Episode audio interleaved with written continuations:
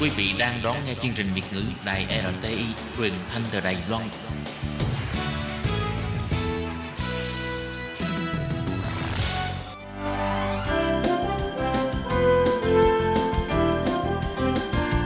Xin mời quý vị và các bạn đến với chuyên mục Nhìn ra thế giới.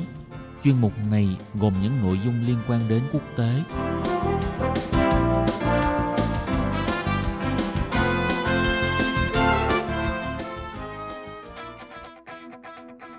Tường Vi xin chào quý vị và các bạn. Chào mừng các bạn trở lại với chuyên mục Nhìn ra thế giới để nắm bắt được những thông tin và sự kiện chính trị quan trọng đang xảy ra khắp năm châu.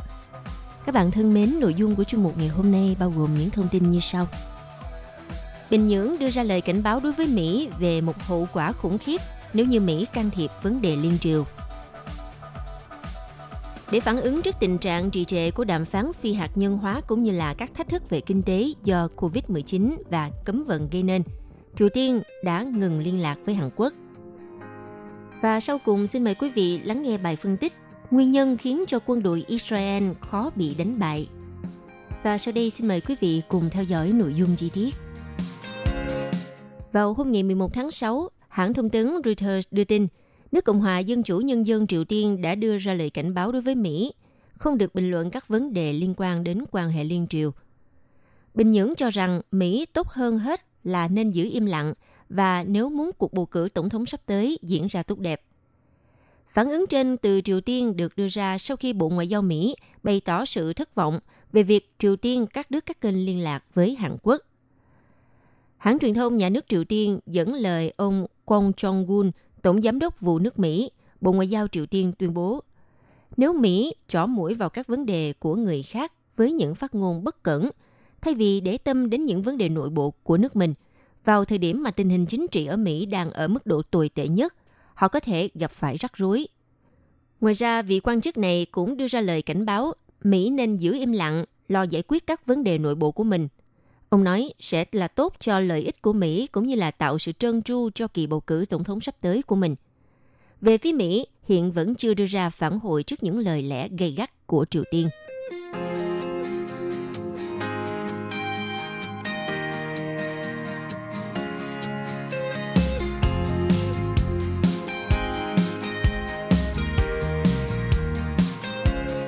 Vào hôm ngày 9 tháng 6, hãng thông tấn Trung ương Triều Tiên KCNA tuyên bố Bình Nhưỡng từ trưa cùng ngày 9 tháng 6 đã cắt toàn bộ đường dây nóng liên lạc với Hàn Quốc. Đây là đường dây được duy trì thông qua văn phòng liên lạc chung hai miền. Hãng thông tấn KCNA nhấn mạnh đây sẽ là bước đi đầu tiên trong chiến lược toàn diện chống lại kẻ thù Seoul, do Hàn Quốc không thể ngăn chặn những người đào tổ khỏi Triều Tiên rải truyền đơn chống Bình Nhưỡng ở khu vực biên giới. Trước động thái này của Bình Nhưỡng, một số chuyên gia nhận định rằng Bình Nhưỡng thực chất ẩn chứa rất nhiều động cơ và toan tính sau quyết định này. Theo Giám đốc Trung tâm Nghiên cứu Chính sách và An ninh Hàn Quốc, ông Shin Buom Chun bình luận trên tờ The Korea Herald. Ông nói, trong ngắn hạn, mục đích của Triều Tiên là chấm dứt các hoạt động rải truyền đơn và gây sức ép với Hàn Quốc. Song mục tiêu dài hạn là buộc Mỹ nới lỏng trừng phạt. Cũng đồng quan điểm với Giám đốc Trung tâm Nghiên cứu Chính sách và An ninh Hồng Kông – chuyên gia quân sự thuộc Diễn đàn Quốc phòng và An ninh Hàn Quốc, ông Shin Jong-woo cũng cho rằng Triều Tiên đang làm khó Seoul để gián tiếp buộc Washington phải nới lỏng trừng phạt và nới lỏng viện trợ kinh tế. Ông Shin Jong-woo chia sẻ, họ muốn tạo ra một cuộc khủng hoảng trong tầm kiểm soát để đạt kết quả như mong muốn. Cuộc khủng hoảng phải không lớn đến mức Mỹ có lý do để can thiệp. Mặt khác thì ờ, việc Triều Tiên cắt liên lạc với Hàn Quốc có thể cũng là tín hiệu cho thấy Bình Nhưỡng đang mất dần kiên nhẫn cũng như là niềm tin vào nỗ lực của chính quyền Tổng thống Moon Jae-in. Cụ thể là Bình Nhưỡng có nhiều khả năng cho rằng Seoul không thực sự muốn thúc đẩy các dự án kinh tế hợp tác giữa hai miền. Theo dữ liệu của Bộ Thống nhất Hàn Quốc, chính quyền Seoul từ năm 2015 đến tháng 4 năm 2020 chưa phê duyệt bất kỳ dự án hợp tác kinh tế nào với Triều Tiên, mà chỉ thông qua chính dự án liên quan đến văn hóa xã hội trong 2 năm 2018 và 2019. Chuyên gia Shin Jong-u còn cảnh báo nếu quan hệ liên triều không được cải thiện trong thời gian tới, thì sẽ có nhiều khả năng quân đội Triều Tiên sẽ lấy cớ này để mà nối lại các hoạt động phóng thử nghiệm tên lửa và diễn tập quân sự. Bên cạnh đó thì xét về điều kiện trong nước, động thái mới nhất của Triều Tiên nhiều khả năng là chiến thuật để củng cố sự ủng hộ dành cho Chủ tịch Kim Jong-un. Là một nền kinh tế tự cung tự cấp, cho nên hiện Bình Nhưỡng đang rất cần sự đoàn kết để vượt qua cùng lúc hai vấn đề nghiêm trọng là các lệnh trừng phạt và đại dịch COVID-19. Theo hãng tin Bloomberg viết bài phân tích, vấn đề lớn nhất của Seoul khi mà bình thường hóa quan hệ với Bình Nhưỡng là khó đạt được đồng thuận với Mỹ trong bất kỳ quyết định nào liên quan đến kinh tế Triều Tiên. Lý do là Mỹ họ luôn từ chối nới lỏng cấm vận, chừng nào Bình Nhưỡng vẫn không nhượng bộ về à, chương trình hạt nhân. Ngoài ra, quan hệ giữa Kim Jong-un và Tổng thống Hàn Quốc cũng được đánh giá là không còn giống như trước. Kể từ khi Tổng thống Donald Trump rời khỏi hội nghị thượng đỉnh Mỹ Triều lần thứ hai ở Hà Nội sớm hơn dự kiến hồi tháng 2 năm 2019.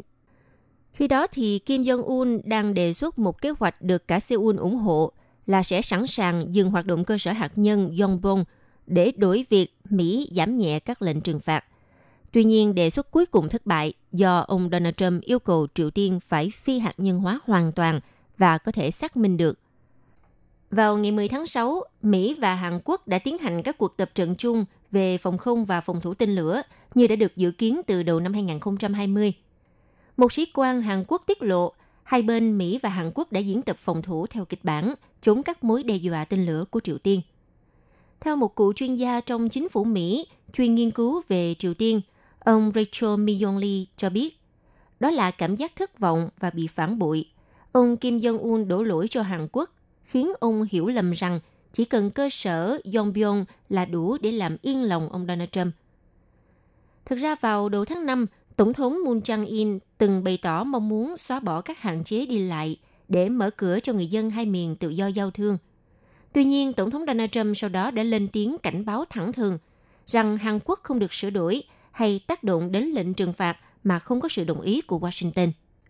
Theo chuyên gia phân tích chính sách thuộc tổ chức nghiên cứu Rand Corporation của Mỹ, ông Su Kim nhận định các quan chức trong chính quyền của Moon Jae-in đều hiểu rõ Seoul khó có thể đơn phương giải quyết các mâu thuẫn với Triều Tiên mà không ảnh hưởng xấu đến quan hệ với Mỹ. Ông Moon có thể hứa hẹn nhiều thứ, nhưng cuối cùng thì vẫn phải cân nhắc tới Donald Trump. Còn về phía Mỹ, vào ngày 10 tháng 6, đại diện Bộ Ngoại giao Mỹ trả lời hãng tin AFP cho hay, Mỹ luôn luôn ủng hộ các tiến triển hòa bình trong quan hệ liên triều. Tuy nhiên, quyết định cắt liên lạc với Hàn Quốc của Bình Nhưỡng khiến Mỹ rất thất vọng. Trong khi đó, thì phát ngôn viên Bộ Thống nhất Hàn Quốc, ông Sang Ki thì kêu gọi Bình Nhưỡng nên tiếp tục duy trì liên lạc với Seoul vì tình hữu nghị hai miền. Ông Sang Ki cho hay, Hàn Quốc vẫn cam kết sẽ nỗ lực thúc đẩy hòa bình và thịnh vượng lâu dài cho toàn bán đảo Triều Tiên.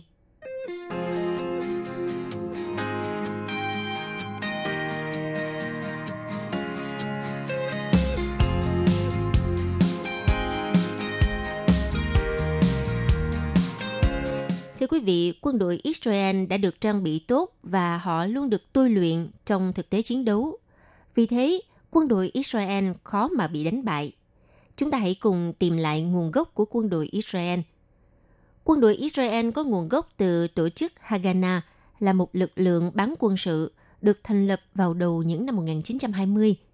Để bảo vệ lợi ích của người Do Thái, Haganah hợp tác với chính quyền Anh – nhưng đã trở nên thù địch vào năm 1944 khi mà trục phát xít gần tan rã và nhu cầu về một nhà nước Do Thái ngày càng hiện hữu.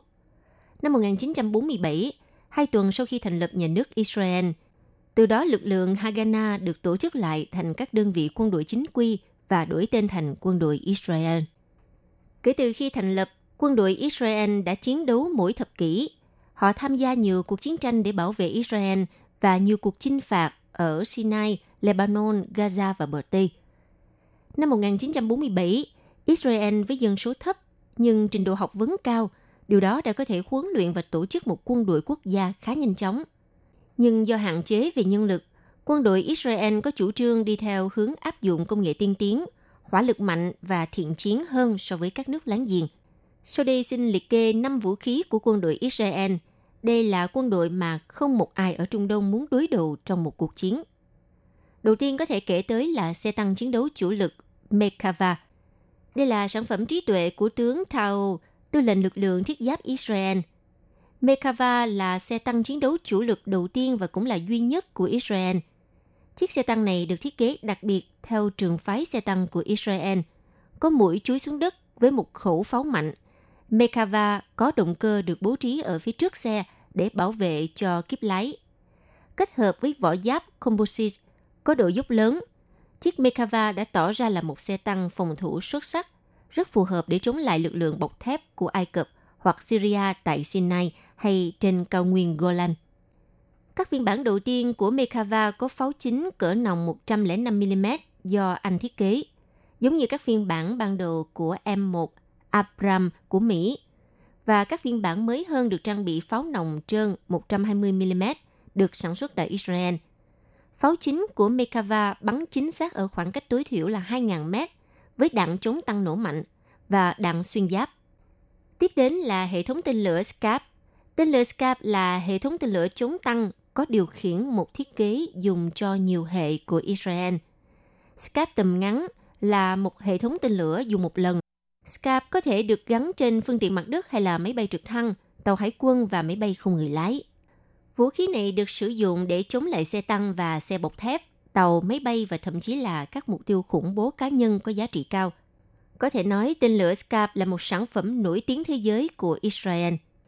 Vũ khí thứ ba nổi tiếng của Israel phải kể tới là xe bọc thép chở quân Nammer. Nammer thực tế được xây dựng từ xe tăng cũ. Nó là phương tiện chiến đấu của bộ binh, là một chiếc xe tăng Mekava Mk1 đời đầu tiên, với tháp pháo và súng chính được gỡ bỏ, và một lực lượng lớn vỏ giáp được gắn ở phía trước, cũng như là được gắn ở hai bên. Vì vậy, nặng gần bằng Mekava trước khi chuyển đổi. Ở Israel đã có khoảng 120 Mekava được chuyển đổi thành Nammer – đủ để trang bị cho khoảng 3 tiểu đoàn. Number có kiếp xe gồm 3 người, bao gồm lái xe, người điều khiển vũ khí từ xa và chỉ huy, có thể mang theo 9 lính bộ binh. Và vũ khí thứ tư phải kể tới là súng tiểu liên Taver. Loại súng tiểu liên thế hệ 2 Taver của Israel là vũ khí bộ binh tiêu chuẩn của lực lượng phòng thủ Israel, có thiết kế theo kiểu pull-up là băng đạn nằm sau tay nắm trước, gần bắn súng – Taver bắn đạn cỡ 5,56mm và có thể sử dụng các băng đạn tiêu chuẩn của NATO loại 30 viên. Các phiên bản gọn hơn có nòng ngắn hơn và sử dụng đạn súng lục Parabellum 9mm. Và loại vũ khí thứ năm nổi tiếng tại Israel là hệ thống phóng tên lửa đa nòng Smasher. Bệ phóng tên lửa của Smasher trên thực tế là M270 của Mỹ, là trụ cột của nhánh pháo binh quân đội Mỹ M270 được phát triển vào những năm 1970 như là một trong bộ năm các ờ, hệ thống vũ khí sẽ thay đổi quân đội. Dựa trên khung gầm M2, Bradley được sửa đổi. Smasher là hệ thống tên lửa bắn loạt gồm 12 ống phóng tên lửa 227mm. Năng lực của vũ khí này đáng kinh ngạc. Một khẩu đội gồm 3 xe trong một phút có thể rải 23.184 quả đạn chùm, dày đặc xuống diện tích 1 km vuông Israel có tới 48 hệ thống Smasher và hiện tại có giới hạn tầm bắn 40 km. Nhưng tên lửa mới tầm bắn tới 150 km đang được sản xuất. Và những tên lửa như vậy sẽ cho phép pháo binh Israel bố trí ở Haifa có khả năng tấn công thủ đô Syria, Damascus. Từ những vũ khí hạng nặng này có thể thấy rằng quân đội Israel đã được trang bị tốt và luôn luôn được tôi luyện trong thực tế chiến đấu. Đây cũng chính là nguyên nhân khiến cho quân đội Israel khó mà bị đánh bại. Vừa rồi là chuyên mục Nhìn ra thế giới do tường vi biên tập và thực hiện. Xin cảm ơn sự chú ý theo dõi của quý vị. Quý vị và các bạn thân mến, sau đây là email của Ban Việt ngữ ctv a rti org tvk Hộp thư truyền thống của Ban Việt ngữ Việt Nam Miss PO Box 123 gạch ngang 199 Taipei 11199 còn thính giả ở Việt Nam xin gửi đến hộp thư số 104 Hà Nội, Việt Nam.